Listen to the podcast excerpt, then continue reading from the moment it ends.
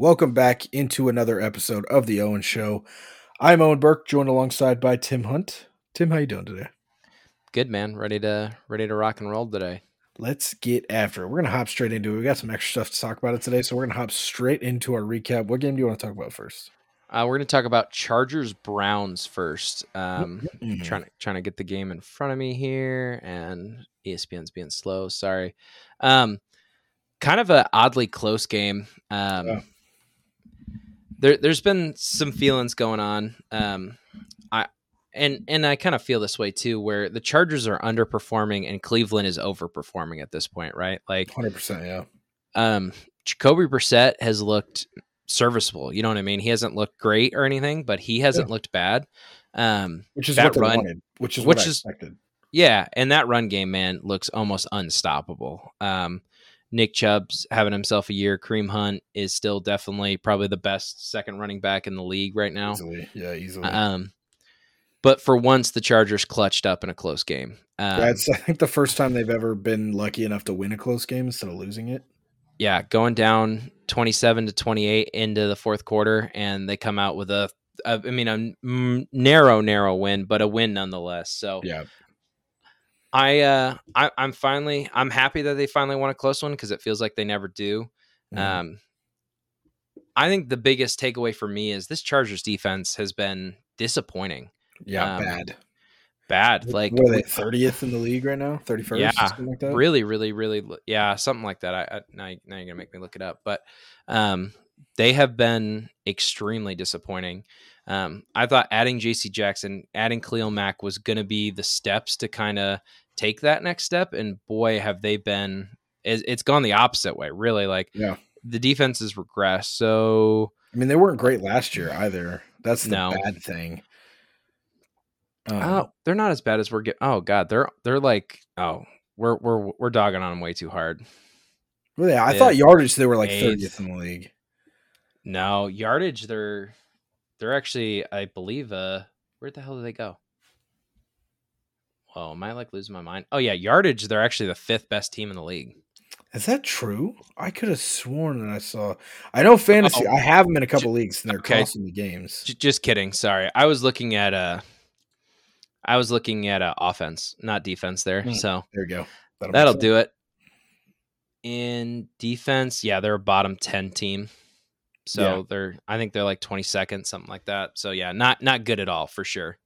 Not when you have an all pro. It's I think what Joey Bosa's missed a couple games along the way, but still, I mean they have not only a Pro Bowler but basically an all pro at um on the D line. They have t- two all pros in the secondary and an all pro that's going to be back on the field at the other defensive end spot here soon as well. So and then He's on best car for a, for a little bit, but yeah, he'll be back out there eventually. probably be Yeah. back, yeah.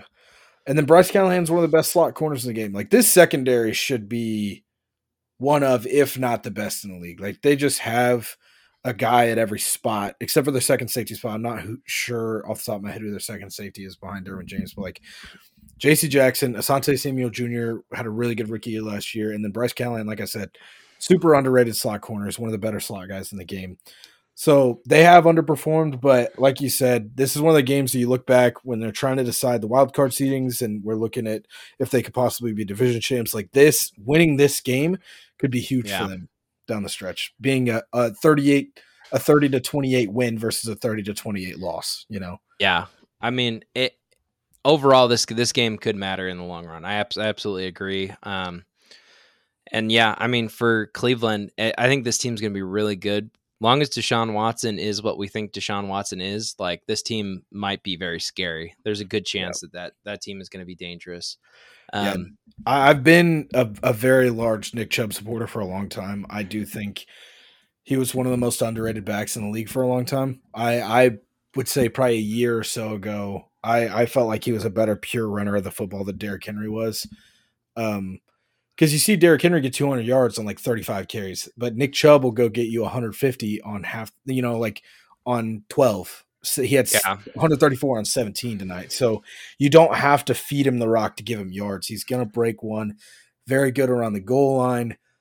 Just he just does the job, you know. Whereas like if Derrick Henry's in this offense with Deshaun Watson's back, you don't want to hand the ball off 30 times a game. It's just not really to one guy. It's not a sustainable thing when you have a Pro Bowl level quarter an all pro level quarterback on a fully guaranteed contract. You want to be able to throw the ball. So a guy that's going to get you more per carry versus total yards is much more beneficial. He's doing it right now. I'm curious to see how that meshes when Deshaun gets back too. Yeah. Next game we're going to talk about is the Eagles versus Cardinals. Um, a close game for sure, but uh, the Eagles remain victorious here. Um, the biggest takeaway that I have is this this looked like the most tame version of the Eagles offense that we've seen. Yeah. Um but the thing I'll say is this defense is so good and it's going to put them in spots where even when the offense is having an off night that it's they're going to take care of it, right? Like mm-hmm. The reason that I look at the Eagles and, and I love this team more and more, if you look at it, uh, second most yards out of any offense. Um, they yeah. ooh, excuse me, the fourth best defense uh, yards allowed. So they're crushing it. Great defense, great offense. The biggest thing for me is their turnover turnover differential. They currently have a turn- turnover differential of nine at the moment. Yeah. Um, so that's a team that's taken away the ball and a team that's you know not giving not the ball away. Yeah. yeah. and those are the two things that in a close game, you know, eh, really where it's going to matter. So Hundred percent. I think they did such a good job in the off season of just getting like they know they knew what type of defense they ran, and they're like, we're just gonna go get guys that are gonna let us do what we want to do on the defensive side of the ball. Like a lot of people were happy with the Jordan Davis pick. A lot of people were kind of, you know, I don't know, you picked a big run stopping. If he develops into a pass rusher, obviously this guy's going to be generational, but it's a big if, right? Other than that, you're taking run stopping DT at, at pick 14, not a lot of people were super sold on it. But what it allows them to do is stay in those three and four man fronts and those three and four man rushes where they have enough weight to stop the run and they could sit back and drop eight or seven guys into coverage every play and feel perfectly fine stopping the run. And they've got the guys to stop the pass as well. Um, I know it's it's a broken record every single time we talk about this defense, but the ads that they made this offseason, man, like if if you're an NFL fan, I think you are ecstatic with one of the ads that they made in the offseason on the defensive side of the ball, and they made three great ones with Bradberry Davis and Haason Reddick, obviously, as well.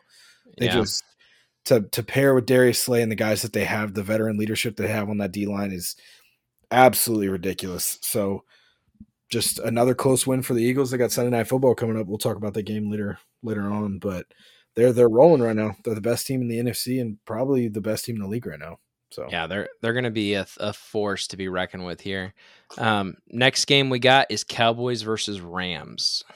Mm. Um, I mean the Cooper Rush show continues here, right? Like, yeah. um, I, I think this is a tale of two sides. One, I think Dallas is learning what they have to do to win. Right, they have to be a team that runs the ball a lot. Um, and I hope they know that that's true beyond um, when Cooper Rush is their quarterback, but I think, in my opinion, you know, without you know having stats to back it up necessarily, I I think the Cowboys' defense is by far and away the best defense in the league, and I know yeah. I know the paper doesn't always you know back that stat, but man, do they just the have stat is there for that though. That's the thing, and that's what matters at the end of the day.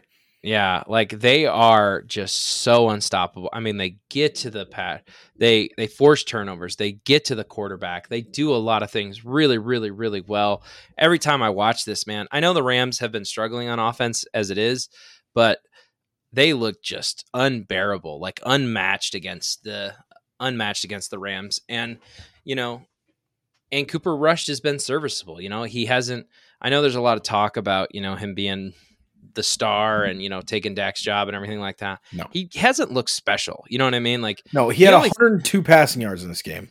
Yeah, he only threw the ball 16 times. Like they yeah. pounded the rock here, and for the way that this team is going to win is that defense is going to just destroy everybody, right? And they're going to own time of possession and run the ball and eat up a lot of time. And I think that's how they win the games, really. Yeah.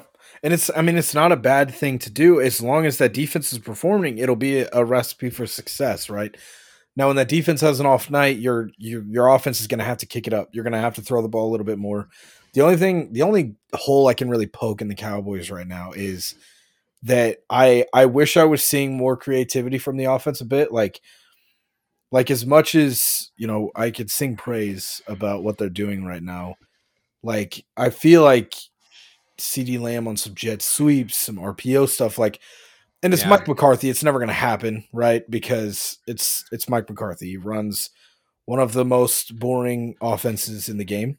They decided that Jason Garrett's offense got stale and they wanted a new guy, and they went and got a guy that got canned because his offense is boring. So yeah. it that's the only thing that I can really poke right now is that they haven't been super creative, but they're winning football games, and that's what matters at the end of the day. Um, yeah, the Rams are still reeling from the Super Bowl hangover at this point. Um, the offensive line is is the problem for the Rams, and I think if you don't have a top tier offensive line, the Cowboys were going to be able to do whatever they want to you on the defensive side of the football. They lost Randy Gregory, and their pass rush got better. I mean, Micah Parsons is is unworldly.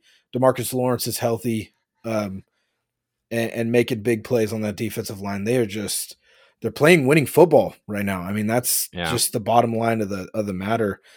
On the flip side for the Rams, I mean, it's kind of the same issue that um I had a team in my head that was just struggling offensively, but they can't get the run. oh, Indy, Indianapolis.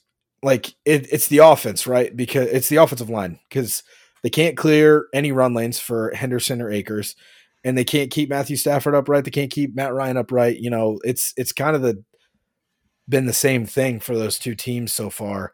Stafford was sacked five times in this game, and they're it's one of those things where like people think the Rams are going to be able to turn this around, but it's not you know a weapon thing, right? Like you get weapons back, or you know guys have big games, but like if your offensive line can't can't hold up or clear holes. That's there's not really a, a time where you're like, man, the, that guy struggled or that offensive line struggled. Now they're a top five, you know, thing by the end of the year. It's not a thing that usually happens. So the Rams have got some work to do, and I think it all starts up front for them.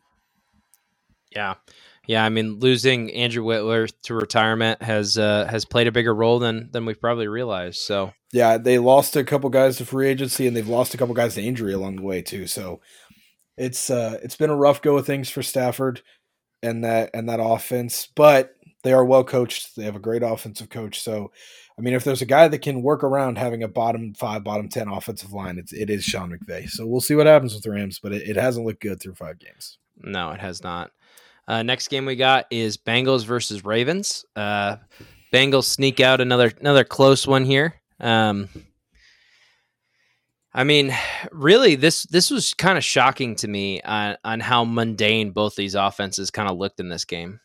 I kind of knew that this was going to be this is this is the the traditional AFC North division game. Like this is just kind of how things in this division have went. I I guarantee you that when you see the Steelers play either of these two teams, like it'll be it's still going to be a close game. Like that's just how the AFC North is. Every game's a dogfight when these teams play each other in the division. Um, they all obviously you're going to know each other well, but it's you're going to get the best out of both teams. And I think Baltimore was finally happy to have the ball in their hands as the clock expired versus the other way around, where it's been three score leads, they can't get off the field and they don't have the ball in the final possession and they lose. Versus this time they were able to actually have the ball. Um, to I, I kind of knew the game was over. Like when two minute warning hits, the Bengals got first or second in goal from the two yard line.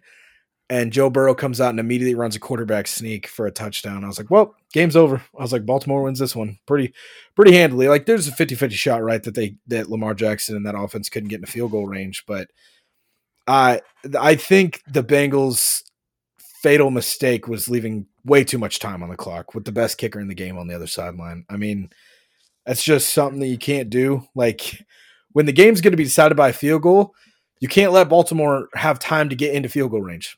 It's not you gotta you gotta run a power O that gets stuffed at the at the line of scrimmage. Tell Joe Mixon, hey man, don't run this in. Like we're yeah. gonna run another 40 seconds off here, and then Joe will get the QB sneak in for the touchdown because if we if we leave this as you know a one point game, we know that number nine in purple is to go win the game on the other side of the field. Yeah, I, I the biggest takeaway I had from this game, I was I was disappointed in Lamar throwing the ball. Um, yeah, 100%. he had shown he had shown some signs of progressing this year and looking like you know a better thrower than. I mean, maybe maybe it's always been there and I just haven't noticed it. But this year, I felt like he was really kind of zinging it, and he would always have a couple throws where you're just like, man, that's a bad throw. You know what I mean? Just a Mhm. real bad throw. But man, he couldn't get anything going against the Cincinnati defense. Where I was like, I figured he would. You know? Yeah, I, I I would agree. I think the two overthrows on that same possession, that same drive, were really bad. Uh, obviously, the one on fourth down, he had Tylan Wallace had a ten yard gap, and I think I think he got a little confused. I think he thought he was going to Devin Duvernay again, so he put it out there a little bit farther. Duvernay is definitely a faster guy than Tylan Wallace is. Um, but the yeah, I would agree. It the the two overthrows were bad, and also I think he was trying to make a little bit too much happen. There's Yeah. a couple times where he would roll out of the pocket and he'd wait all the way to the sideline to get the ball out of his hands. And I'm like, he was still good in the pocket, but he there were there were moments where I was like, please just like take the throw away. Let's get you know let's let's keep the drive moving. The pick was was kind of bad. He sailed that one as well, but there was there was pluses and minuses. Uh, J.K. Dobbins ran the ball really well. Uh, Kenyan Drake had a somewhat decent game. So, and the thing I really love for Baltimore is they got creative. Like I I Mhm. watch San Francisco play every week, and I get so envious of watching Deebo Samuel because I know he would absolutely tear it up in Baltimore. It's the perfect receiver to to put on a Ravens jersey. And I was like, man, I just wish like we don't have a guy that's built like Deebo Samuel could probably do the things he could do, but it doesn't mean we can't run some of that stuff. Here comes Devin Duvernay, gets three carries for 24 yards, had a couple jet sweeps across. He had a huge game. Not a huge game, but a, a great game compared Yeah. to normal. You know, he went from a guy that was an all pro kick returner to a guy had three carries, five catches for about 100 total yards um, just in the offense alone. So uh, there's things that both teams could work on for sure, but it was a, it was a good game. I had it was fun watching. It was fun to be able to finally sit down on a Sunday night, not have to try to stream my game from an illegal website. I just sit down Sunday night football and just watch my team play. It was it was a good game. I enjoyed it. Yeah, no, I, I'm impressed. Devin Duvernay uh, is developing nicely into the second option behind Mark Andrews, which is good because Mhm. the Ravens definitely need that. We'll see if that'll be a sustained success kind of thing. Yeah, they just got to get Rashod Bateman back healthy, and they'll be in a decent spot going forward. But it was uh, without having your your number one wide receiver, obviously your second option in the pass game behind Mark Andrews. I think uh, they did okay. Uh, last game we're going to talk about uh, Ravens or excuse me Raiders versus Chiefs here. Mm. Um, little Sunday night action. Um, Mm-mm-mm. it or Monday night action. Excuse me. Um, I was not able to watch. I was playing softball, so I was we were listening to on the radio as as the game was going on there. Um, pretty explosive. It started off slow, but uh, then it then the fireworks started to hit, and it got Yeah. kind of entertaining there. Yeah, I mean, was seventeen nothing lead for for Vegas at one point. Um, they were up uh, twenty to ten at half, and it just all KC in the second. Man, that Yeah, and I think the biggest thing, my biggest takeaway was this Chiefs defense has been great, man. Like they're the best run defense in the league right now per yards. I think they're third, third in the league for run yards, rush yards allowed. Which I mean, obviously you'd rather be really good against the pass and really good against the run, but it it can kind of. I mean, if you could turn a team one dimensional, it, it becomes easier to stop the pass. Right? It's pretty pretty simple math there. And they went out, didn't let the the Raiders get into the end zone, or no, they did in the in the second half, didn't they? And then they missed the two point conversion. I think uh, the Raiders. Yeah. Uh, yeah, I think so. Yeah, because they yeah that was the big analytics call. Uh, Josh McDaniels going for two to to take a one point Yeah. lead. But I mean, you only allow nine points in the second after after allowing twenty in the first. I, I don't think any defensive coordinator head coach is going to turn their nose up at that at all. It's great halftime adjustments, and the defense is playing extremely well. And it this game, the offense had to go and score thirty. But if they can get a full ha- a full game of what they did in the second half, this offense doesn't have to go out and score thirty every night, right? They can go out and score two, three touchdowns and and and call it a game, you know, or go score four or five and win by two or three, you know. yeah. So the Chiefs defense has been really good. Patrick Mahomes is as good as advertised per usual. Just uh, another gutsy come from behind win for KC, man. Yeah. I think uh, obviously if you're the Raiders, you're disappointed, right? To to play this team so well and keep it so close, but it uh it's gonna take some work here. Like uh, they obviously have some bigger problems than we realized, and it's gonna take some some time to turn around this ship potentially. Yeah. Do you want to do you want to talk about any roughing the passer calls at all? There's some bad ones this weekend. Do you think we got time with our with our a couple added segments, or what do you think? Uh, yeah, I mean we can we can talk about the roughing the passer calls. Um, I I mean, well, yeah, we'll, we'll throw it into headlines. We might as well, right? Um, the here's my biggest takeaway from from all these roughing the passer calls, right? Um, I think the one with Tom Brady looks the worst is the thing I'll say. Uh, yeah. because the fact he got up and was like, "Where's the flag?" and then the ref shaking his head, um, yeah. and then throwing the flag, I didn't think was was a good look in particular. In my opinion, I think it's an overreaction to what has happened to Tua. Um, because yeah. obviously we're going to react the worst to quarterbacks getting injured. Yeah. So this is this is the refs in the NFL kind of, you know, reacting to that happening and then trying to be on the preventive end going forward with with injuries when it comes to quarterbacks and you know head injuries and that. So um, I'm not super worried about it. I think it'll kind of self correct over time, but you can share any thoughts that you have. Yeah, I mean the the bottom line is I think it, if it didn't cost Atlanta that game, it cost them a, a chance, right? Like it put the Buccaneers in into field goal range. They were able to go on and win that game after that call. That that strip sack, obviously KC ended up with the win, but that was a huge pivotal moment. They're kind of getting beat down in the first half. Chris, Chris Jones gets that strip sack, uh, gets overturned with roughing the passer there. Um, Baltimore had a bad one from the same ref actually uh, last week that put uh, Buffalo into field goal range to end up winning that game. I think my biggest thing is like I don't I honestly don't mind the calls because I agree like you have to protect the quarterbacks because nobody wants to sit here and watch Brian Hoyer and Jacoby Brissett go at it for four quarters. I would rather watch at least you know Mac Jones and Deshaun Watson is a better matchup. You know, um, I don't need to see Skylar Thompson as a starting quarterback for the Miami no. Dolphins. I think my biggest thing is I mean, now correct me if I'm wrong, for targeting, like anytime targeting is called, it's a reviewed play, right? They're trying to see what the intent is and whether that player because that's a big thing. Yeah. Player gets thrown out of the game and possibly suspended for another. In my yeah. opinion, I think roughing the passer calls should be reviewed. Um, if there's any type of 50-50 on it. I mean, I don't feel like there's 10 of them getting called a game where it's going to slow down the game a ton because when you watch that one back of Grady Jarrett in full speed, if I'm standing there on the field watching Grady Jarrett sack Tom Brady, you could kind of be like, okay, he kind of threw him to the ground. Tom hit his head. There's, I could see why the call, why the why the flag was thrown in the first place, right? Right. But when you watch it back, I mean, if Grady Jarrett's bend in the corner like he is coming off the left tackle, full speed, and it's either sack Tom Brady the way he did or overrun it and not get the sack Tom Brady possibly gets a completion downfield. I would rather take the sack. There was no intent there. That was just the way that the play developed. It's the way it happened. When you have as good of athletes as we have, obviously it's a this is a different scenario, but we have guys that are running 20, 22 miles an hour down the field in these games.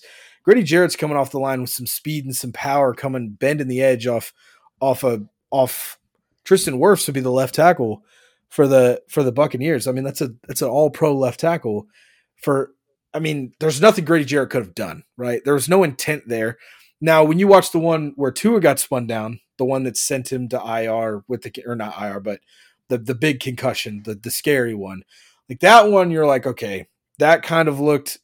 There may not have been any malicious intent, but there was no need to throw Tua to the ground the way that they did in that play, right? Yeah, that's the I, one I can throw, and I feel confident Whereas the when you watch the slow mo replay, you're like, there's not a damn thing Grady Jarrett could have done any differently than what he did to Tom Brady on that sack.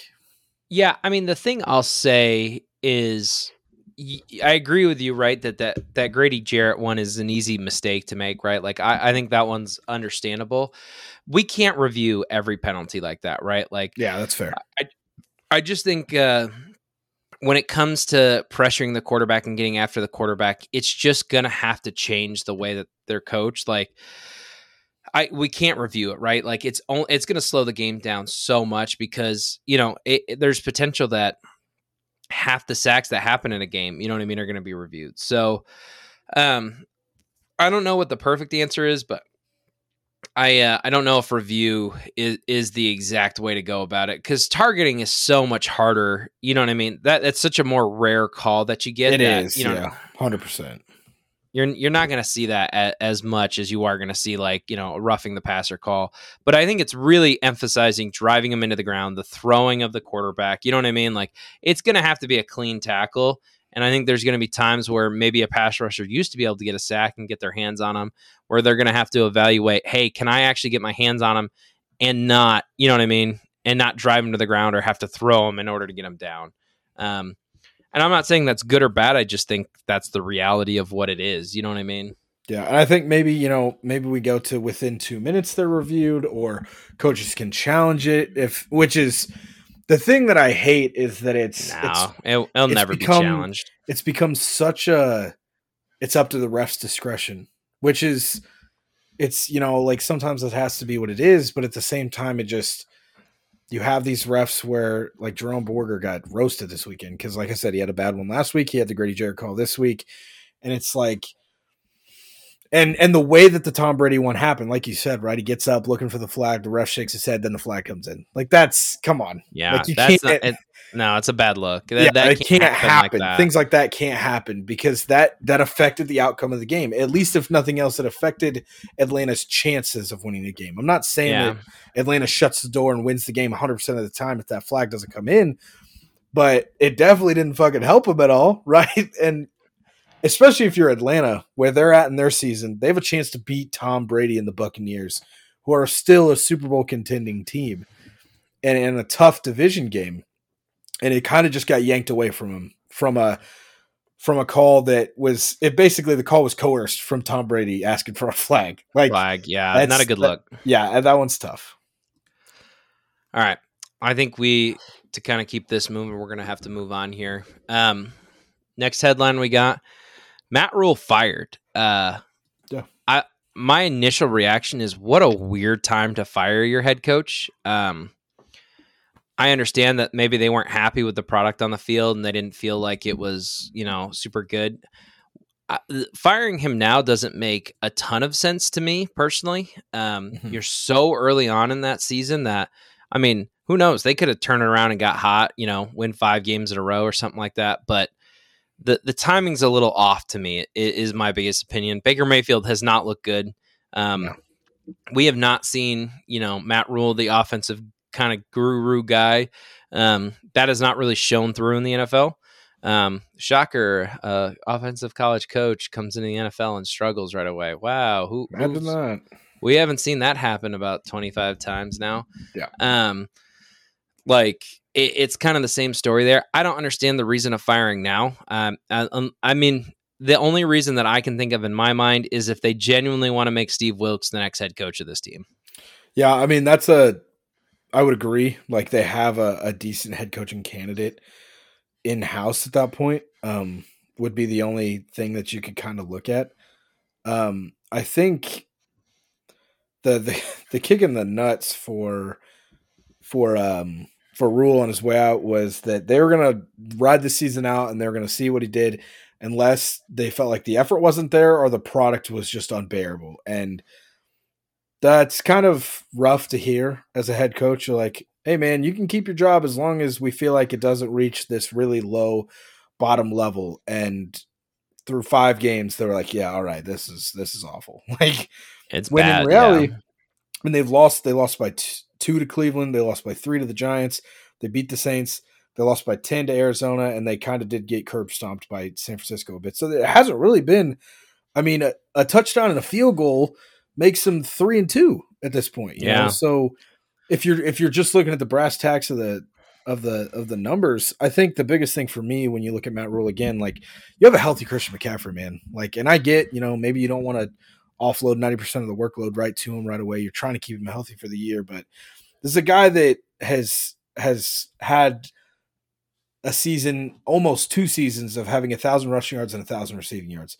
And he hasn't really been super great so far this year. I think he's like 17th in the league in rushing yards.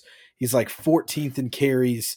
And I his his receiving numbers haven't been great either. So I think that was the biggest thing for me is like when you have a guy like Christian McCaffrey that can do the things that he can do, you got to get him the ball a little bit more And They started to get him the ball a little bit more these last two games, and I don't know. I'm not super surprised by it. Again, like you said, the timing is a little weird of it, but we kind of knew he was going to be on the hot seat coming into the season. So yeah, there wasn't there was no shock of that. I mean, and and there isn't a lack of offensive talent here, right? Like there is all. some there's some guys on this team who have been really good. I mean, Robbie Anderson is a solid number two receiver. DJ yeah. Moore has had some really good season. Christian McCaffrey. I mean, Baker Mayfield has played at a high level before. Yeah. And now you look at it and you're like, wait a minute, why like why do they struggle so much? Like and why is a, it we have an offensive head coach? Yeah, like, like it, it's bad. Yeah, you can't you can't sit here and, and make excuses all day when you have I mean DJ Moore was like the Kyle Pitts of receivers last year. I mean, I think he finished yeah. like 15th in fantasy and I think he had two touchdowns on the year. So like he was, you know, you're like, well, you can only go up, right? You can't finish the year with less touchdowns than two, really. Like and here we are and we're five games in and it's possible still at this point you know so i don't know yeah not the the timing is surprising but the firing itself is not yeah um let's talk about obj a little bit. Um where do you think uh where do you think obj ends up? That's a tough one. Um especially with the the headline coming out saying that you know if la wanted me i'd be in la you know they haven't offered me anything more than the bare minimum.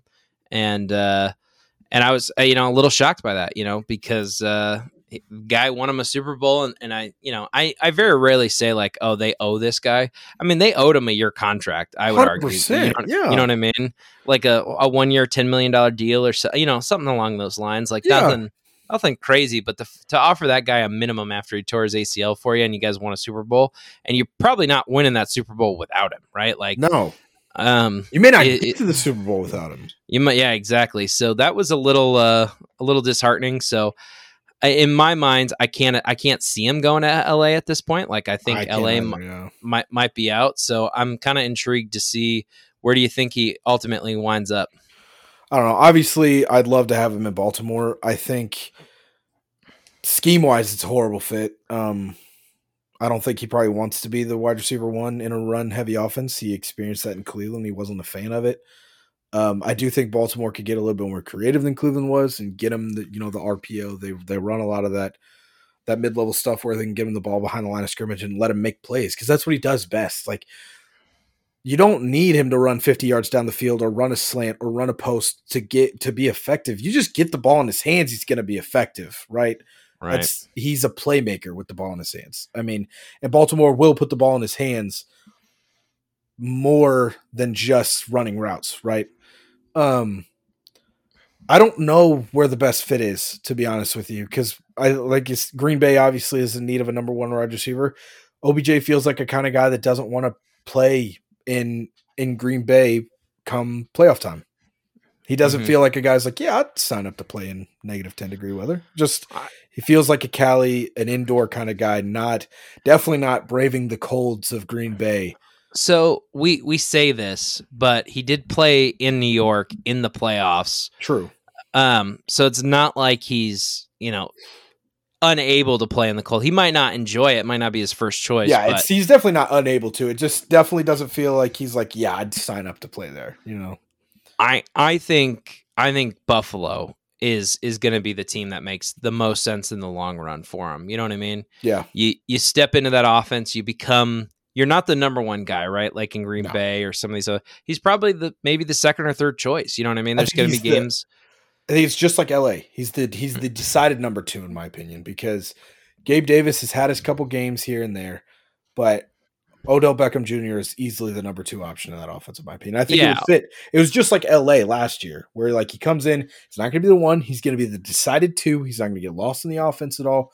Whereas like he goes to KC, and it's like I'm not saying he's going to get lost amongst MVS and Skyy Moore and their receiver room at all, but Travis Kelce's there, and they've they've been spreading yeah. the ball around a little bit more. So I feel like he does get lost in the in the whole grand scheme of things there. I still I really like him. I, I think KC is, is a cool fit. It's an interesting fit. But mm-hmm. like they already have guys who are OBJ esque. They're not obviously all of OBJ. talent. You know what I mean? They're not the Yeah. talent level of OBJ, but they do. You know, Mecole Hardman's a guy that you you just get the ball in his hands and he's going to try to make plays. You know what I mean? And minus Odell Beckham Juniors. Yeah, have. like they have a lot of guys similar to him. So I don't know if if he fits that offense super well. I think there's a ch- you know what I mean. I don't I don't think it's crazy. You know what I mean.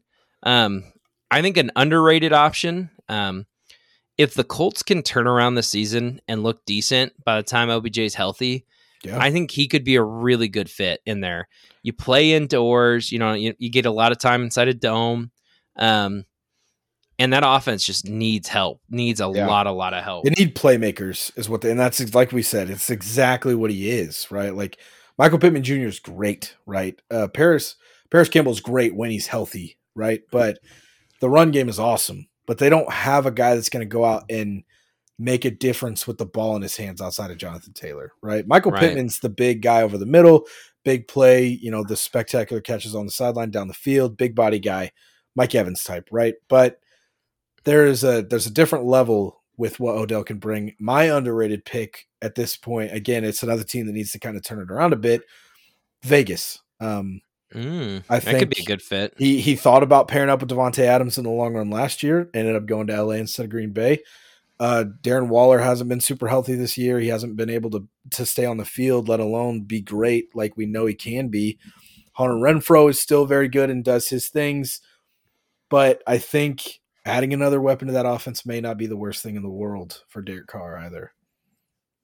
Yeah, no, I think I think those are a lot of interesting fits. Um, I know some of the places he's visited we didn't really talk about, but Giants, come on now. I don't I don't think I mean who knows the Giants never say never. Um, like he probably looked at what Brian Daboll did for Stefon Diggs and was like, oh, that's intriguing. And That's fair. I I think just that more comes down to what their plan is for the future at the quarterback position more than And I was about to say, I don't think Daniel Jones is probably the kind of guy that you know OBJ's dying to go play for. Um, so I, I think that would be the one downside to that team. I don't think the Saints make any sense. no, Um, not at all. You want to talk about a wide receiver room he'd get lost in? Yeah, there's yeah, have- Michael Thomas coming back still. Olave, Jarvis Landry. Yeah, a lot of a lot of dudes in there already. You know, um, so that would get muddy really quick. So I don't know. We'll we'll see. I'm just curious to see how the situation plays out. Um, ultimately, I think Buffalo's the favorite. I think uh, uh, Von Miller has probably been recruiting him as hard as possibly, uh, as hard as he can. You know, trying Yeah. to get him to to sign back up and and make another Super Bowl push. And if he's truly ring chasing, you know what I mean. Like that's a team that makes sense. You know, Buffalo, Kansas City. So Yeah, 100%. we'll we'll watch and see how that plays out. Um, looping back around to the Panthers. This is the Panther episode right here. Uh, Mhm. Talking a lot about the Panthers, but um, there's a lot of talks that teams are calling Carolina and seeing, you know, what they're wanting to move off of and what's what assets are going to be for sale. I'm very curious to see if they end up having a giant fire sale and try to move as many pieces.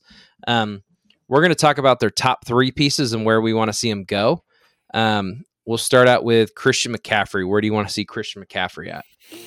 Um, I think we have the two obvious picks here. Um, Yeah. high-powered offenses that are in need of a number one running back, and they could also benefit from having a receiving heavy running back. I have the Chiefs down as my number one pick. Um, Clyde Edwards-Helaire hasn't super lived up to the hype. Jet McKinnon's been solid, but they haven't been super comfortable handing the full reins. Isiah Pacheco, the rookie's been decent here and there. I think KC makes perfect sense. Gives them a, a an obvious, clear number one running back and probably still one of the better, if not the best, receiving backs in the league. So you don't have to hand the ball to him thirty times. You know, you can you can give it to him ten times on the ground, give it to him ten times through the air. You can continue to have that pass heavy offense that they like to run with Patrick Mahomes, and I think it's a good fit. Yeah, and I think there's a good chance that Christian McCaffrey could stay healthy in a situation like that too, Yeah, right? Where it's not not so much relying on him. Again, yeah, they have so many weapons in the pass game, and they also have, like I said, some decent running backs that they'd be able to switch in and out, and it doesn't affect the scheme a whole ton Yeah. either. Um, I had the Bills down. Uh, I know that's the team that was kind of making headlines because there there was talks that they had reached out to see if Christian McCaffrey was going to be available. Um, they've gotten some decent production at times out of Devin Singletary, but he hasn't been a consistent one. Zach Moss has kind of been hit or miss. Uh, James Cook has been not existent in that offense so far this year. Um, he's, he's getting some more looks recently. The last two weeks is. is his his production's ramped up a little bit, but I think week one of the year kind of fumbling on his one carry. yeah. Yeah. I, I didn't he have a second carry for a second fumble as well, or was it just the one? I think he just had one, and I think he dropped a pass. I think was the other thing he did that week, but it was something like that. Yeah. So But- yeah, that's an obvious fit as well. Those two teams are parallel or literally the exact same offense, the exact same team. They want to be pass heavy. They want a, a, a good running back that can do it through the air, and he fits both offenses pretty Um, well. Next one we're going to talk about is DJ Moore. Um, obviously, I had I like your pick a lot. That's the the obvious fit as well. I have Baltimore down. Um, as a Ravens fan, obviously, I'd love to see it to bring an established one. I want Baltimore to just do what Philly did in the offseason. They're like, man, we just can't hit on a first round receiver. Let's just stop trying and let's just go trade for one. And I think Yeah. DJ Moore would come in and and play well in that offense. He he hasn't been a guy with a super big head where you know he's wanting a ton of a ton of catches. He hasn't talked in the media about how terrible Baker Mayfield is, or he's not getting enough touches or anything like that. So I think he'd be okay to come in. And again, he's a he's a playmaker. I think you get the ball in his hands, you let him go to work, and Baltimore's going to do that. You know, they're going to give him the RPO looks and the short stuff where he can just kind of make things happen with his feet. I think it's a good fit. My other one, again, not not a team that I feel like is going to buy at the deadline, but a, again, a team that was like, hey man, we have a young quarterback that's kind of struggling. Um, let's just spend five of our seven draft picks on defensive players and and Byron Pringle is our number one ad for our receiver room in the offseason. Not a great look. Um, I think if the Bears really want to see if Justin Fields is the guy or not, I think you kind of have to give him some options. You know, I think it's unfair to get through four or five years of you know of his rookie contract and look at Justin Fields and say you failed when his top options are Cole Kmet and Darnell Mooney. It's not not not Yeah. a fair look for Justin Fields, I think. And and um they finally scored a touchdown um in in the Thursday night game, but Yeah. I just I, I feel like that's a team that should look at their young quarterback and be like, we're gonna finally do you a solid after doing you wrong for so long. Mm. Maybe maybe we actually can right the ship a, a tad bit here. Now, did you? We were talking before the show. Did you say that the Ravens offered a second and a fourth for him already? Like, has that So- been? Do you know how legit that is? Or I have zero idea how legit this is because I saw it on Twitter. So it could just be a fan just spitballing. But the offer that I saw was like Ben Powers, who's been a rotational piece on the offensive line at the guard spot for them. Um, James Proche, who's supposed to have a really big year, but hasn't been super involved in the offense at the receiver role. And um, a second and a fourth, I want to say, or maybe a second and a fifth. And Carolina declined because they're steadfast on getting a first back for DJ Moore. Um, so again, I have no idea how legitimate that is, but it sounds like a pretty damn good offer when you look at what they're possibly going to get elsewhere. yeah, I don't know um, what DJ Moore is going to draw. You know what I mean? I can't imagine it's a first, but I mean, I'd, I'd be surprised. You know, Yeah. and maybe maybe a team that's really competitive will throw out a first because they know it's going to be in the late twenties or potentially in the thirties. You know, yeah, go with go with the Rams team. mindset. It just Yeah, that's gonna be it's gonna be a bottom five pick in the first. We might as well just give it. Give it right. Um, I put the Packers down. Uh, Yeah, Great. he pick. feels he feels like a guy who could bring some consistency to that offense. Um, you know, he's not a flashy one where it's going to take away from Aaron Rodgers, and it might take a couple weeks for them to get on the same page. But Aaron Rodgers tends to elevate number one wide receivers, while Baker Mayfield has this tracker record of bringing down number one wide receivers. yeah, Uh, he struggled with OBJ. He's struggling with DJ Moore. Um, I, I think it's just too good of a fit. And if he's available, man, Green Bay better be on the phone trying to make a move. Like there better be some kind of aggression for this guy. Like yeah. if he slips underneath their fingers, it's going to be a bad, bad look. Yeah, if they're if they're steadfast on giving a second and a team, a contending team that would have that bottom five, um, pick goes out and gives up the first, I think Aaron Rodgers just kind of looks at the at the front office again and is like, "What are we? Come on, like." Can we? We Can we make be a little bit aggressive here? Yeah. So Did you see the crazy stat about Aaron Rodgers and his uh his touchdowns thrown to first round picks? Have you seen that? Did you see that Oh, last weekend? Yeah, I- yeah. Well, I didn't see it last weekend. I saw it when they drafted Jordan Love. I, I remember them talking about it. So well, But there what- was that one, but there's also, I mean, Aaron Rodgers has over 500 um, passing touchdowns in his career. I like to get the exact number so I could really quantify what this is for him. But um, Okay. Aaron Rodgers has thrown. Come on, give me the career.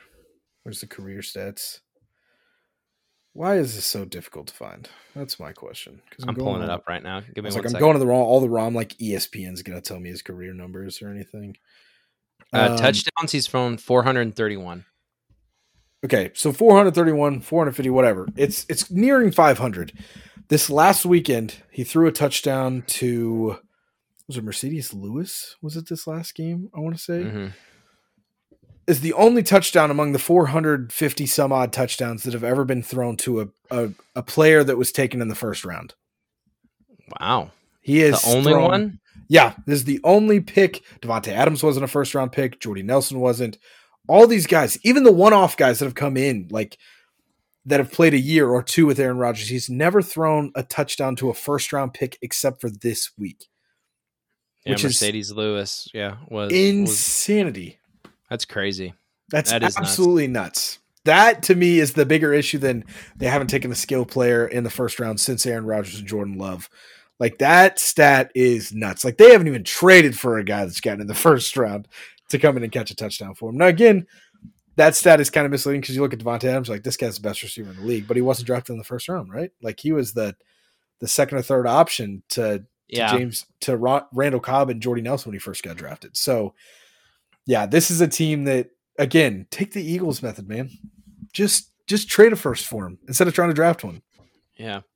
No, it's it's not a bad theory. They really they really need to get aggressive, but no, I, I wish they would add. I hope they add something. If DJ Moore is truly available, I hope they they go out and add something for him. Um, next player we're going to talk about is Brian Burns, Hmm. little pass rush. Again, a guy I'd love to have in Baltimore. Um, the pass rush hasn't been terrible for Baltimore. Odafe always had a really good year.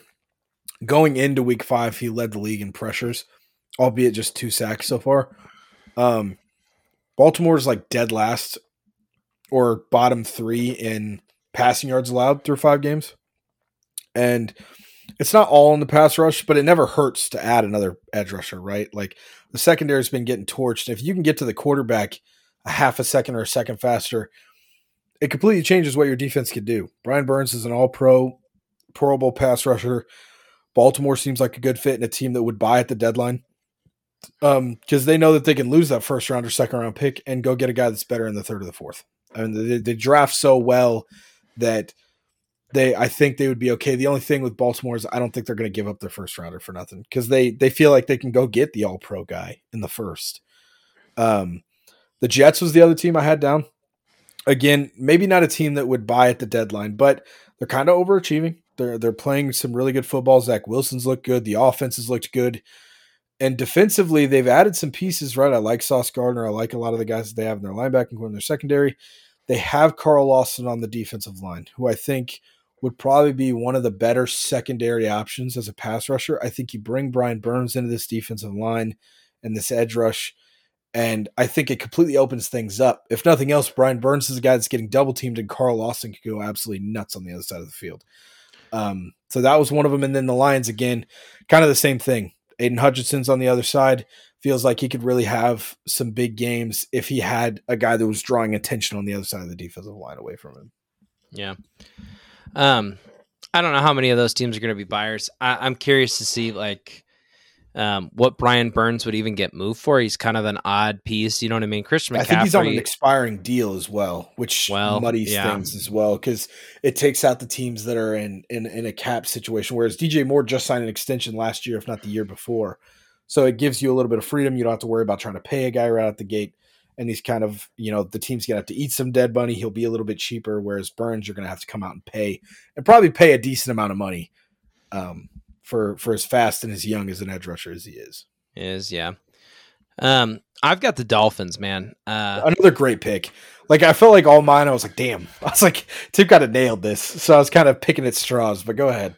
I I think the Dolphins are really like that one more piece away, uh, Mhm. kind of like the Rams are with when they like this- added Von Miller. Yeah, I was like, The- this could be their Von Miller kind of pick pick up. This could be, yeah, this could be the difference in those close games where Brian Burns is getting off the edge and adding pressure in those fourth down or, you know, the late in the game moments where right now they really don't have much of a pass rush at all. Mhm. Um, pretty good secondary play, but just no no ability to to rush the passer. So, um, I thought that's the good fit. The biggest thing I'm going to say from this whole this whole thing, I hope we see a team do this because you see it all the time in baseball. You see it all the time in basketball. Mhm. We've never really seen a team just blow it up at the trade deadline, right? Like Yeah. or They've or got kind some really good young talent. Like even the guys we didn't talk about, like Donte Jackson's been a guy that's been talked about being moved out of their secondaries, their top corner, their second corner option behind Jaycee Horn. And again, I get you don't want to maybe blow up the whole thing, right? You're getting rid of some expiring contracts, an injury laden running back.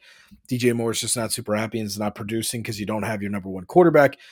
But like if they were to move off Jeremy Chinn and or yeah. Jaycee Horn, man, you want to talk about the returns that you could get for some of those young guys. Could really kind of set you up to hopefully go find the quarterback that you need and, and start to get some pieces in to really to build a dynasty, not just a team that can win 10 games twice and then be back in the cellar. Yeah, I mean, I don't think they move. Like Jaycee Horn is too young of a piece to try to move off of at this point. I would agree. it would Um, have to be a really crazy deal for them to to go do it.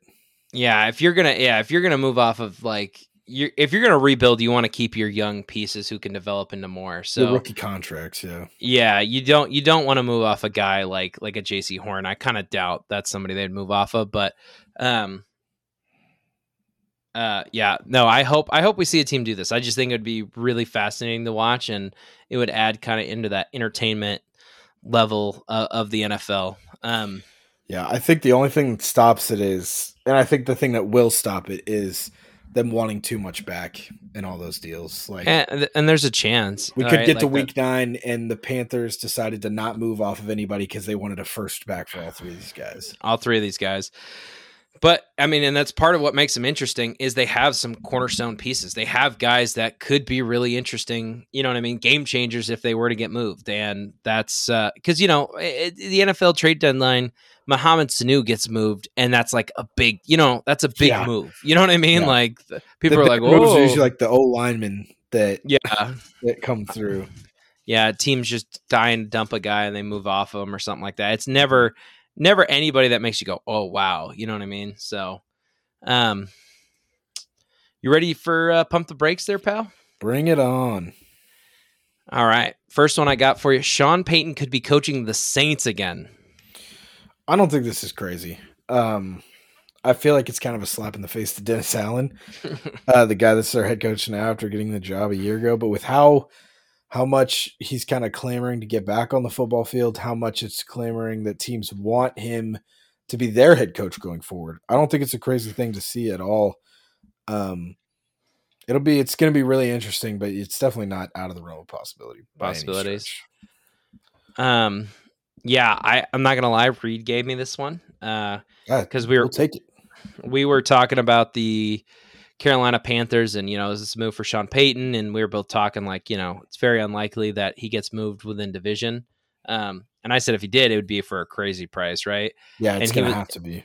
And he was like, I think he could coach the Saints again. I was like, that's a really interesting. I'm like, man, he could. Like, if Dennis Allen has a bad season, I could see him them firing Dennis Allen and then moving Payton. in. I think Payton coaches next year for sure. Hundred percent, Um, he has to. Yeah, I think I think he's a coach somewhere. I don't know where. Um, I, he either gets moved or maybe he does come back for the Saints, but he's definitely coach next year. Yeah, Hundred percent. All right. Next one I got for you is the Steelers will have a losing record for the first time in Mike Tomlin's coaching career. No, this is. I'm not. I'm not even touching the brakes. Um, I think this will happen, and I think. I think it's a long time coming. I think the real issue here, like I said, I think it's going to happen. I'm not pumping the brakes at all. Is that Steelers fans don't really care about this stat, um, because the Steelers of old, you know, before the 2000s, and even with Bill Cowher in the early 2000s, early 2010s, was like we're winning Super Bowls, right? Like this is a team that has the second or third most Super Bowls for a franchise in in the NFL's history. This is a team that wants to compete for Super Bowls, not compete for winning seasons, right? I mean, Yeah. I the first time when I heard somebody talk about this, I was like, that's a really good point. Like, and I especially when I hear Steelers fans talk about it, like they don't really feel like it matters. Like, I mean, because he's never had a losing season, but in two, if not three, of these years where he had winning seasons or non-losing seasons, they didn't make the playoffs.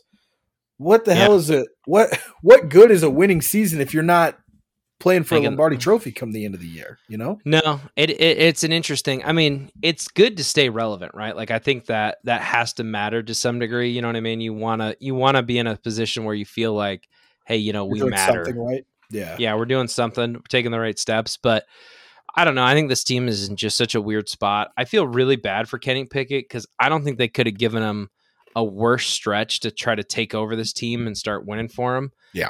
Um, obviously, tough loss to the Bills last week. Big blowout there. You ready for this stretch here? They go Buccaneers, Dolphins, Eagles, Saints. Uh, are their next four right there? That's that's a tough four game stretch. that is Because they're That is- facing a high powered defense or a high powered offense in every single one of those games. And they're playing both in a couple of them. So yeah so that's i feel bad like i really do so Yeah. they they might struggle in the middle here they might go on a four game loser and be you know like I, I mean if they come out with one win here and they're like you know two and seven i think that might be the best case scenario for them which is crazy to say Yeah, it is. And I've I've like I said, I've kind of tapered back on this take a while uh a little bit, but I I still think it's true to some degree. I don't think Mike Tomlin is this crazy great head coach in the sense of how we should look at head coaches if that makes sense, right? He is the second most tenured head coach in the in the league behind Bill Belichick. Hmm. But he he's a player manager, right? He's he he held somehow Antonio Brown, Le'Veon Bell, and uh Ben Roethlisberger were one of the better offenses in the league for three years. And we've seen how all three of those guys, I mean, Ben has had his longstanding issues on and off the field. AB has gone absolutely off the deep end. Um, and Le'Veon Bell is out of the league. And he had those guys playing as the best running back, the best receiver, and a top five, top 10 quarterback at one point. So he's a really good player manager. And, and I don't want to say he's a bad head coach by any stretch, but I feel like he kind of inherited a lot of talent and was able to do well with what he had. But I feel like they haven't really uh, done a ton to bring a ton of guys in, if that makes sense. Um, yeah they've they've kind of blatantly ignored a lot of needs to bring in some flashier guys. They were able to trade for Minkah Fitzpatrick. That was huge, right? They drafted TJ Watt and whatnot. But I don't know. I, I've I've never been super hundred percent sold on the fact that like I feel like we always talk about this guy's a really good offensive coach. This guy just does like Andy Reid's the quarterback whisperer, or you know, um his his defensive coordinator just got fired from Brian Flores. Brian yeah Flores is a great defensive coach. Sean McVay, all these guys, we talk about what they bring to their teams schematically. And for for Tomlin, we're like, he's just a player's coach. People like to play for him and all these things. I don't know. It's just it, it's a weird spot for me. Yeah, I mean, I don't know. Tomlin, I mean, that first Super Bowl was definitely, you know, he he re-energized the team, but Yeah. I mean, outside of that year with those three, like they really haven't been a super relevant team in, in making late playoff pushes. Um, I think he's going to have a little bit of slack just because Kenny Pickett's in his rookie year, right? Like they're Yeah. transitioning. He's not on the a- hot seat. No, no, but I think they could they could finish the year with four wins this year and four wins next year. I still interesting. I don't I don't I wouldn't say he's not on the hot seat, right? But like he's not in a Matt Rhule situation, right? Where it's like he's gonna get canned in the middle of the year. I think it's gonna take two or three really bad years for them to kind of turn off of him. And the only Yeah. thing that would speed that process up is if they really feel like Brian Flores, if they want to keep Brian Flores and make him the next head coach, would be the only thing that expedites that process at that point.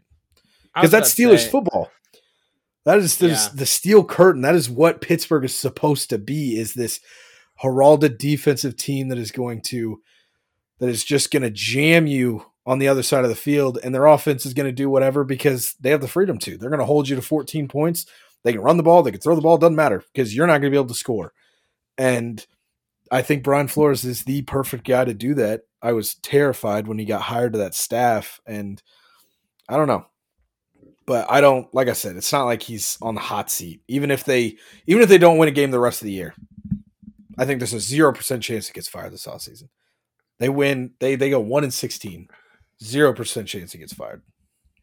Yeah, I, I, yeah, I don't think they get fired this. I don't think he gets fired this year. I think you know if he has a bad season, I think he could be one of those guys that people are are keeping their eye on for sure. He's the second uh, longest tenured head coach in the league for a reason, right? And he yeah. would immediately get hired. If Mike Tomlin were, were to be fired this offseason, he would be coaching next year on an NFL field as a head coach, no doubt.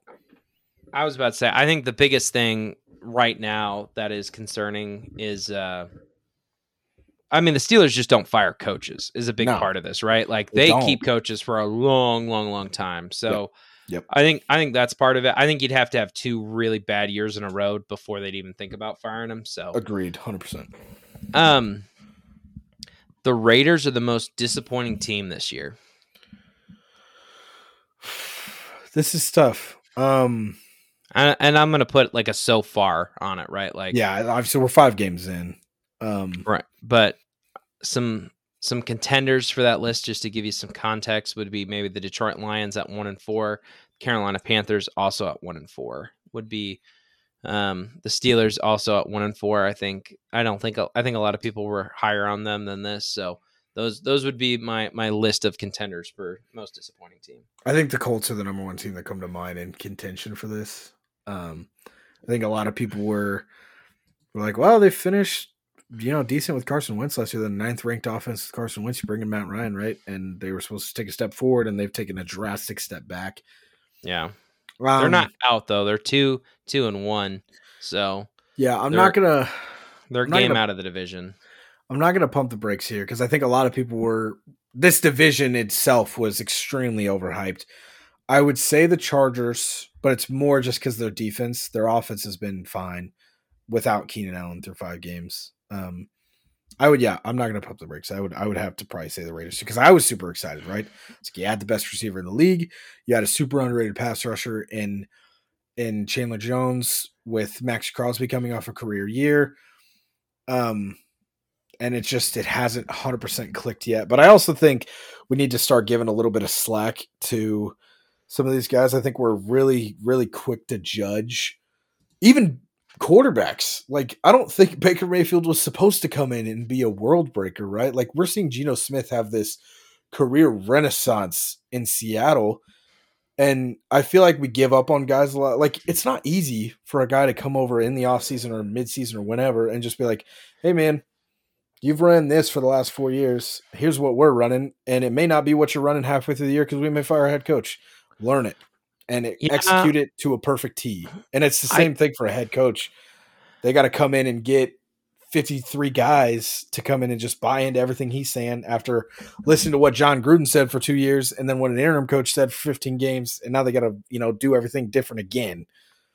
I, I have a couple of thoughts. I mean, I agree with you for a couple of reasons, and I disagree on other reasons here. Um, let's let's let's handle the Josh McDaniels thing first, right? typically like Josh McDaniels and the Patriots struggle early on in the season, right? Like that is yep. a key note for us. We don't really get humming until like partway through the year. That is and we've talked about that multiple times. Yeah, and that is something that's pretty common when you run a complicated system like Josh McDaniel does, right? Like it, it takes a while for people to get used to it, figure out how it works, um, and and then it takes a while for him to figure out how to best execute the pieces he has, right? So yeah. I'm not super shocked that they're struggling this early on. Um, Next thing I'll add there is you say that like you know we're shocked that Baker Mayfield. We shouldn't be shocked that Baker Mayfield's struggling. Um, it's hard, right? It, Geno Smith is coming in and playing really well. Cooper Rush is coming in playing really well. Bailey Zappe, yeah, Bailey Zappe came in for a game and looked really good, right? Like and he's a rookie. So Davis Mills had a really good year last year. Yeah, Davis Mills. Like there are guys who are are surprisingly good early on. So when you're a veteran guy like a Baker Mayfield, it is disappointing. You know when yeah when you underperform at that level, right? Like we've seen what Baker can be, and I don't think it's super special, but it's not great. You know what I mean? It's not not game changer, but we've seen Carson Wentz come on to offenses like the Commanders or the Colts and pick it up pretty fast and elevate that team to you know, I'm not saying a great offense, but a good offense where Baker's just look yeah. terrible. So I don't know if I would defend Baker at all. Like that's fair. I, I think this might be Baker's last shot, and I think he might have blown it. You know what I mean? Yeah, and I think for the Raiders as well, like it hasn't all been bad. I don't know if anybody else is keeping track, but Josh Jacobs is currently third in the league in rushing yards by Nick yeah. Chubb and Saquon Barkley. So it hasn't been all terrible. He's come in and, and kind of unlocked what we saw from Josh Jacobs' rookie year and it's now no one. I feel like no one's talking about it. Um, that that Josh Jacobs is currently third in the league in rushing yards, which is a guy that for for the longest time was a guy where like he's he's not good. Like you're everybody kind of gets fooled. He had a really good rookie year. It's not a sustainable way of play. You know, whatever, whatever, whatever. Right. Josh McDaniels has turned Josh Jacobs into through five weeks a top five running back in the NFL, and yeah albeit in a year where all the running backs have kind of stunk, to be fair. Um, at least all the ones that you expected to be really good. Because as of the top 10 rushers right now, Lamar Jackson is a top 10 rusher. Jeff Wilson, Dameon Pierce, Miles Sanders, and Josh Jacobs are all names where I'm like, these guys should not be ahead of Dalvin Cook and Jonathan Taylor and Christian McCaffrey and Austin Ekeler, Ezekiel Elliott, Joe Mixon. All these guys are below them so, but still, I think having Josh Jacobs third in the league in rushing yards, um, on on fifth in carries, it's not like he's out here getting 50 carries a game like Derrick Henry is. He's averaging five and a half a ground, five and mm-hmm. a half mm-hmm. a carry on the ground. So, and it hasn't been all bad, but yeah, the Raiders have been disappointing overall. Yeah, I agree. And and but Josh Jacobs is the kind of running back that the Patriots normally love. You know what I mean? Hundred percent. Yeah. He's that ground, and pound. Yep. And, and they, People people always forget we love guys like that. I mean, I can go down the list and, and name you a lot of them who were really good for us. Marshall Faulk was really good for us. Um, Garrett Blount had his two stints. Yeah, I was about to say LeGarrette Blount. We he was one of those guys who liked to leave and then come back. Um, oh gosh, now I'm blanking on everybody's name all of a sudden. But um, Rhamondre Stevenson is our latest case of that, right? Yeah. Like having a really big game last game. But we love big guys. But moving on here we gotta we gotta pick up the pace here a little bit we're falling falling behind where we like to be um this is our sorry the next one i got for you is the vikings will make the playoffs this year i'm not pumping the brakes at all i had this team finishing very well in our prediction episode and um they've they've played well i think the fact that they're where they're as long as they can avoid the prime time spot they'll be fine um right. just keep them like, off sunday and monday night football and they'll win games they got they got one more prime. They've probably got two more primetime games they got to get through, man, and they'll be okay. Like, yeah. like they are. They look good when they're not on prime time, but for some reason when they're on it, they look terrible. So, yep. Um, next one I got for you. This will be Dan Campbell's last season in Detroit. This is tough. Um, I've seen a lot of Detroit fans sour on Dan Campbell through five games, which is about Super say, surprising. You, you get on that side of Twitter or read what those beat writers are writing, and he is a really likable guy and a guy that people got behind for a long time, but they are turning fast on him. Is this his third year or second year? This is his second year. Yeah, I don't. I can't pump. I can't not pump the brakes because I think it might be. Uh, they've been known to to turn around head coaches pretty quickly. Even if Jim Caldwell did not have a bad year, when he was the head coach. His second yeah. year, he was not a bad head coach, and they weren't a bad team, and they fired him because for some reason Detroit feels like, despite not only being a bottomless pit of despair for football fans for the last 10, 20 years, forever, they've never seen a Super Bowl. You know, they've never even been close to a Lombardi trophy. And for some reason, they have this expectation of like, we're going to hire this guy. And if we're not in the playoffs in two years, he's gone. And it's just, not realistic at all. So I think we've seen more life out of the Detroit Lions in the last two years that I've probably ever seen as a football fan. Yeah. Because even when they were good with Jim Caldwell, they weren't exciting. They were just like, oh, they won seven games. Like, all right, cool. But like, this team, we talked about this last week. We had the argument whether they were the best one in three football team last week. Yeah. I've never been able to talk about the Detroit Lions in a, in a good light. So I get that Lions fans are sick of it, but man, I just don't understand. I get it. You want to win. You you're you're sick of being bad. I just don't understand how you can look at a guy that's gotten you closer than any other coach has gotten you in a two year time span and just turn on him like this. It doesn't make any sense to me. But at well, the same time, you, you can't you can't be a defensive head coach and have one of the worst defenses in the league. Like that's just that's not fair. a good that's not a good look, right? Uh, like 100%. the offense looks amazing, but he is that's not his side of the ball, right? Like I, I can I can hundred percent agree with you on that point, but I don't know, man. Like I just I feel like if this was his third year or his fourth, I'd be like, okay, yeah, you know, I can hundred percent. Again, I can't not pump the. I have to. I can't pump the brakes on this because despite what I think about him, it doesn't matter. It's about what Detroit's front office, their fan base, and what they think about him. Yeah. Um, so I I don't I can't pump the brakes here. I would if I was in their front office. I'd be like, listen, man, this is we're we're not playing great, right? But like I would now again, if if New Orleans comes calling, they're like, hey man, I got Sean Payton and I'm willing to move him, you know, or for you know, God, you know, whatever happens, Brian Flores, Mike Tomlin, one of these top top coaching options comes available and I'm not talking about an OC that's looking for his first shot to be a head coach. Like if they mm-hmm. had a mm-hmm. chance at Brian Daboll you know, reset the clock and he was entering the market this year, I wouldn't move off Dan Campbell for Brian for for Brian Daboll. I wouldn't. But again, a top head coaching candidate that has proven success as a head coach comes along, maybe. But I I don't see I can't move off Dan Campbell at this point if I'm Detroit's front office. Yeah, I mean, at some point too, you have to be worried about the reputation, your reputation with other coaches, right? Like if you're known, like, hey, if you're bad two years in, we're gonna fire you, right? Like that has to matter somewhat to you, right? That you mm-hmm. don't want to be the team that moves off players too quickly, right? Like you got to have some kind of balance there for sure. Um, yeah. I don't know. I think, and I love that you said if Brian Flores becomes available, he is available. Uh, he definitely could be their head coach next year. He's he's be, on the he's on the Steelers staff, but as a as a, a, head coach assistant or something like that. But he's that, like a defensive assistant or something like that. Not a not yeah. a coordinator even. They would release. They would let him go be a head coach again. There's no no doubt about that. But yeah. All right, last one I got for you. Oh, excuse me.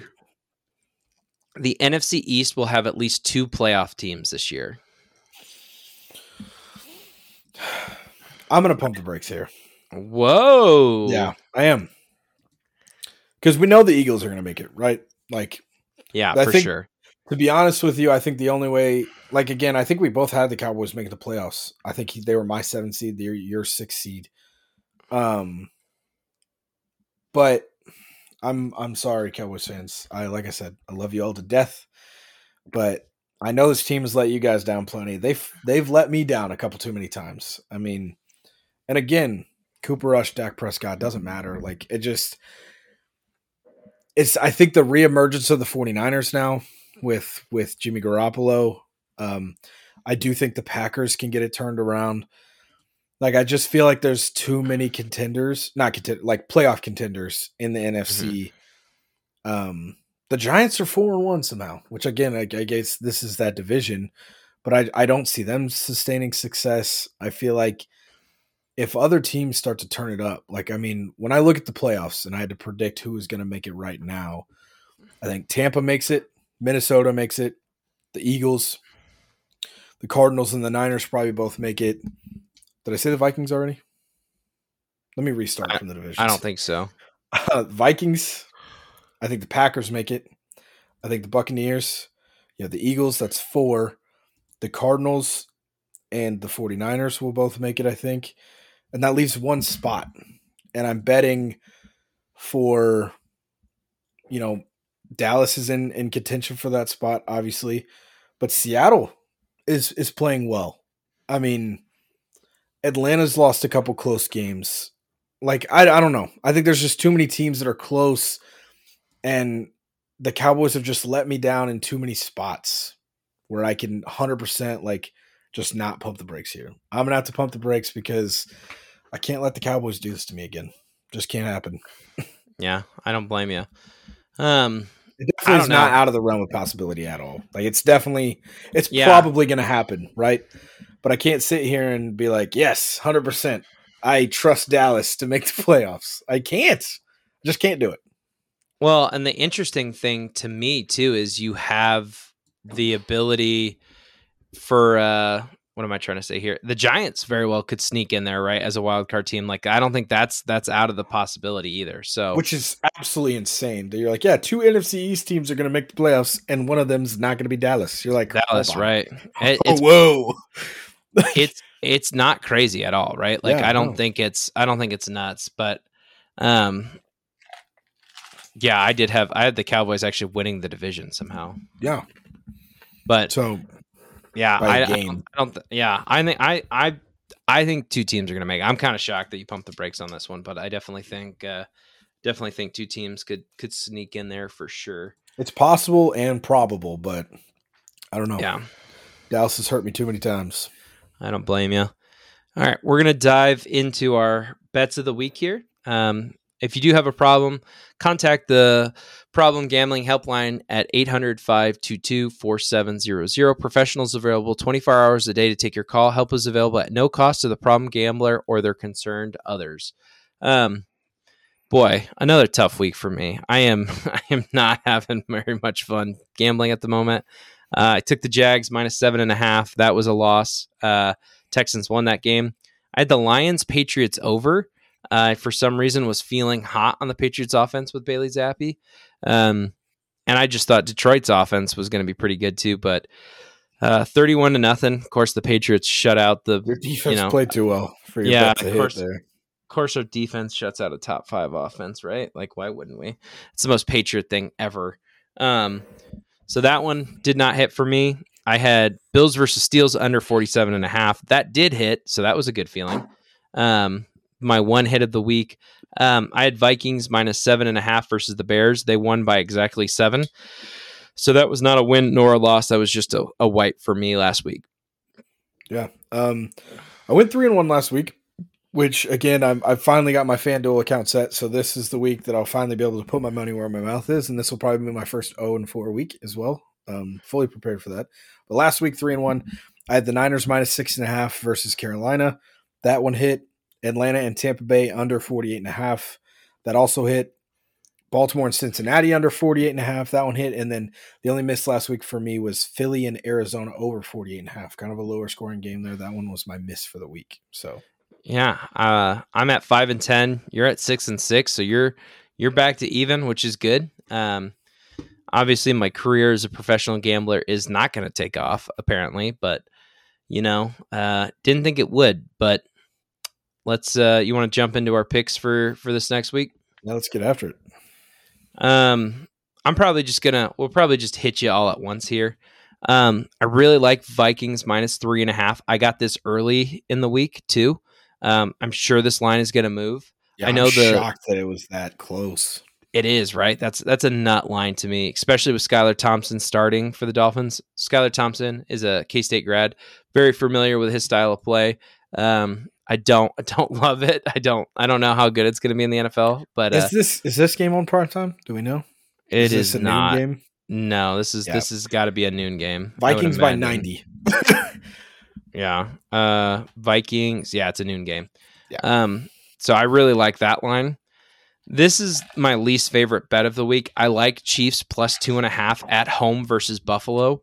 Um, I don't know who's going to win this game, but my my gut looked at this line and said, "This is the first time in Patrick Mahomes' career that he's been a home underdog." I'm um, shocked that they are. Yeah, I, I was blown away. I was like, I think you're getting a really good team plus the points at home. Um, that's why I like this. I think it mm-hmm. could be a very close game. I would have a ton of confidence if it was three or three and a half. Hundred percent. I was like, if this is three and a half, slam it. Yeah, but two and a half, I'm not so sure on. We'll we'll kind of see how that that ends up playing out for me. Uh, Bucks versus Steelers under 43 and a half. Bucks offenses looked mediocre at best. Kenny Pickett coming into this game um, has looked okay, but not not special or great. So I don't don't love that line there. Um, unders have been hitting like crazy. I don't know the exact percentage off the top of my head. It's more than 60% of the time gains have hit the under and not the over. Um, so I, I'm gonna, you know, keep my eye out. Normally Vegas does adjust though, so just be be ready for that. Uh, that that line very well could change very quickly here. Um, the next one I got is Cardinals versus Seahawks under 51 and a half. I looked at this line and I was blown away. That's I was like, high line. That's a high line for two teams that I cannot trust offensively, right? Like I don't know what the Arizona is going to be any given week. I don't know what Seattle's going to be any given week. So Arizona couldn't hit the over with Philly last week. I don't know. And this one's three points higher than it was last week. And Geno Smith's been playing great. I'm not gonna, like I said, I gave him the praise earlier. I'm not gonna dog on it all. Come on now, 51. Come on, it's a little too a, high. that's also, a it's a- number. It's a division game. Yeah. I'll tell you that more often than not, whether wherever the line sits, division game unders are ten times more likely to hit the division games overs. That is that was definitely a pick that I was. Usually, my my formula is I go and I'm like, how many division games do we got this week? What li- what are the lines looking like for these division games? Because that's my easiest bet is a division game under. They are just they're gritty, tough wins like Baltimore and, and Cincy was last week. I took Atlanta and Tampa Bay under last week as well, and they both hit. Um, so that was a good one. I'm going to start mine off as well with a, a division game under Jacksonville and uh, Indianapolis under 41 and a half. The line is low. Um, I'm not feeling super duper confident about it, but Indy's offense has struggled. I don't feel like Jacksonville can go out and hang 42 or even 35 really on a, a Colts defense that's been playing pretty well, despite how often they've been on the field. But it's a division game under. I, I feel like they're they're usually the safer bets. Um, so that's my first bet. I have San Francisco minus five and a half versus Atlanta. Uh, I took the the Niners minus six and a half versus Carolina last week. They didn't do me wrong. They're back playing another NFC South team with an offense that has looked okay, but their quarterback is still kind of a question mark. Marcus Mariota has been playing okay, but are you going to bet on that being a long term thing? I'm not. I'll take San Francisco at minus five and a half pretty easily. I have the Jets plus seven versus the Packers. Um, now, remember last week I, started with the Giants money line against the Packers, and I backed it off because I didn't know if Daniel Jones was going to play. I should have kept it; it would have been a smash. But I'm pretty sure uh, I, I replaced it with the 49ers pick, which still hit. So I, I still would have went three and one regardless. Um, the only thing I don't like about this game really is that a lot of people are talking about the Jets having a chance to win, which makes me think Aaron Rodgers is going to go throw five touchdowns and they're going to destroy the Jets.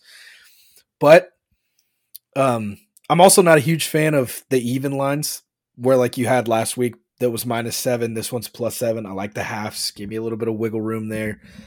Um, but the Jets are playing good football and the Packers aren't. And you know, if it, this feels like this will be my shove this week, I'll probably go white on this one, just like you did with the Vikings and the Bears last week.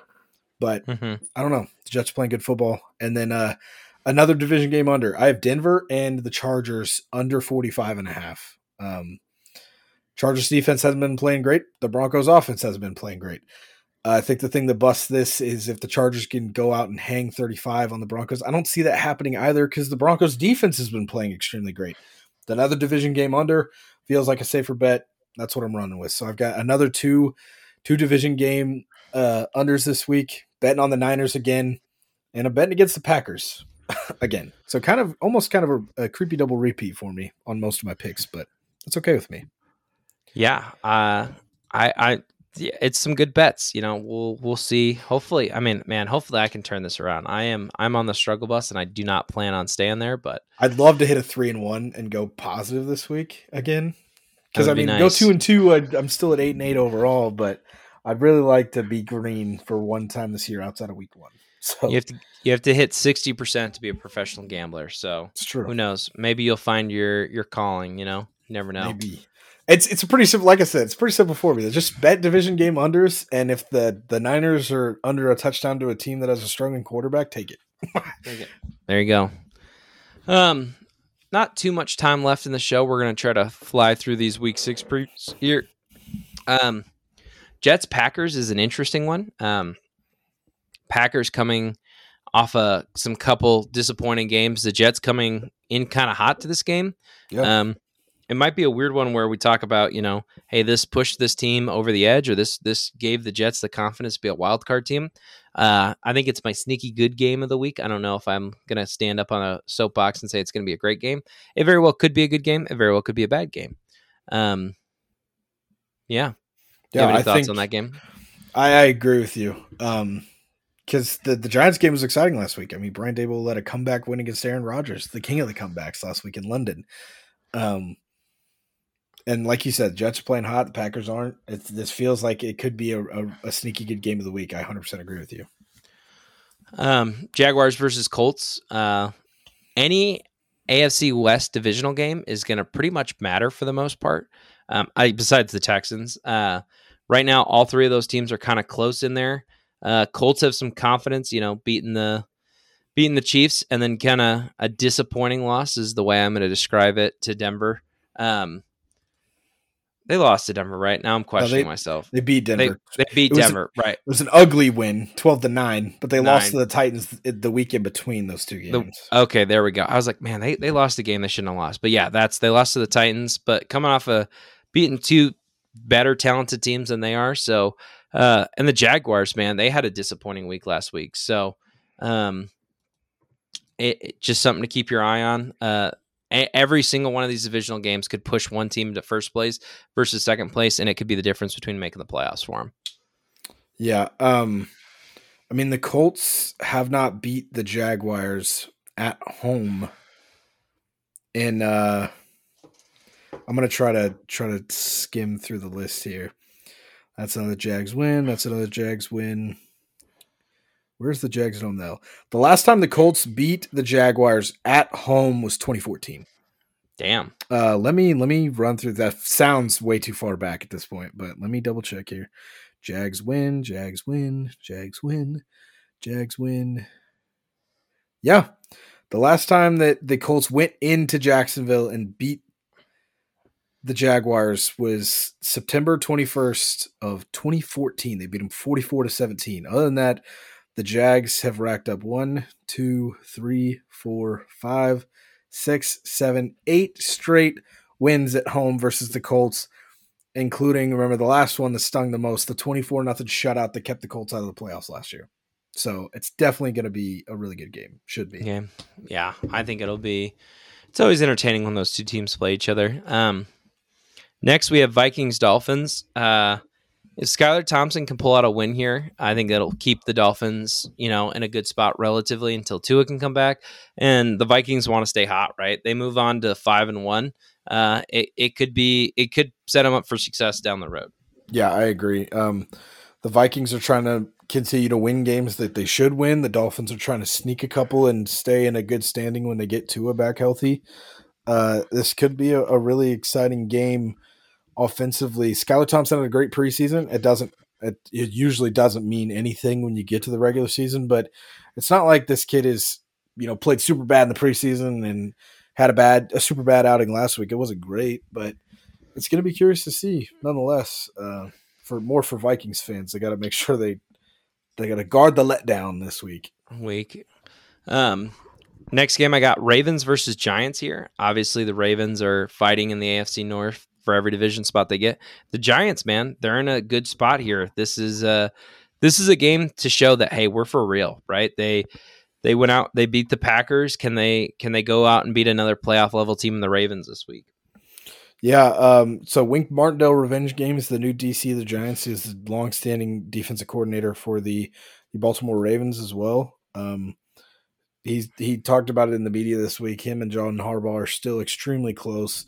Uh, considers him and John Harbaugh like family. So there's there's there's a little bit of personal stuff tied up in this one as well. But like you said, the Ravens again trying to go out and and take a commanding division lead. They have the division lead right now uh, trying to go out and beat a, a four and one Giants team that is surging.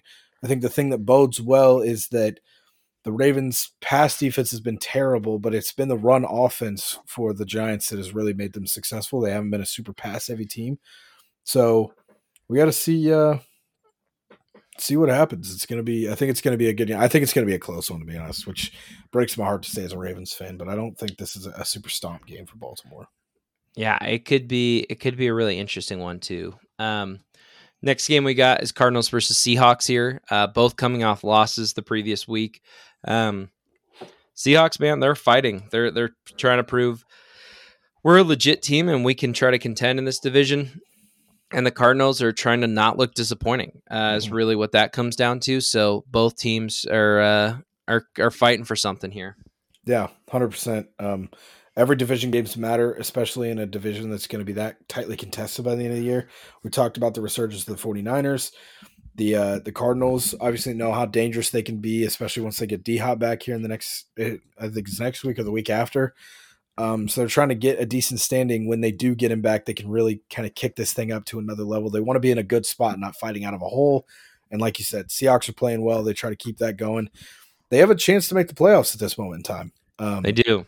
They have a chance at a division title at this moment in time, to be 100% honest with you. So they're just trying to, to keep the shit moving right. Obviously, right this last loss that they had, but they're they're playing extremely good football as well. So I'm gonna I'm gonna lump these next two games in together here. Um, next two games we have on the list are Bills versus Chiefs. On uh, that's gonna be like one of the three games that are to be on at three o'clock. It's actually like a later start too. It doesn't start till three thirty. Um, so a lot of people will watch that one, and then you got Sunday night football, Cowboys versus Eagles. Um, if we have to tell you why you should watch these two games, uh, you're not a football fan. You shouldn't 100%. be listening to this podcast. You can go ahead and turn us off whenever you want. Yeah, I, don't understand how you made it all the way through this. If we need to sit here and tell you that these are two football games, um, it's going to be re- really exciting matchups against two really good football teams. So mm. that's those are two games you're going to want to watch. Yeah, super important division game for and and the two most high powered offenses that also have super high powered defenses going at each other in Arrowhead. So we'll see how uh, Patrick Mahomes um plays is the first time he's been a hun- uh, home game underdog in his career. I think yeah. it's going to bode well for the Chiefs, to be honest. But Bills aren't going to go down easy. So, anything else you want to you want to add before we get out of here? That's all I got. Follow us on Twitter at Pisswarm Takes for Tim on Twitter at Owen underscore Burke B E R K on Twitter for myself. Hit us with any fan questions. Uh, if you guys have any, we'd love to answer them on the show anytime, any place. Um, and yeah, I mean that's gonna do it. Another great week of football. Some surprising upsets. Teams are playing well. Some teams aren't. We'll see how we're going. Rolling into week six, we're kind of getting to that that make or break year where it's like, are we gonna have to dig ourselves out of a hole, or are we just gonna kind of keep doing what we're doing towards when we start getting towards the second half of the season, the playoff push. So that's gonna do it here for episode six.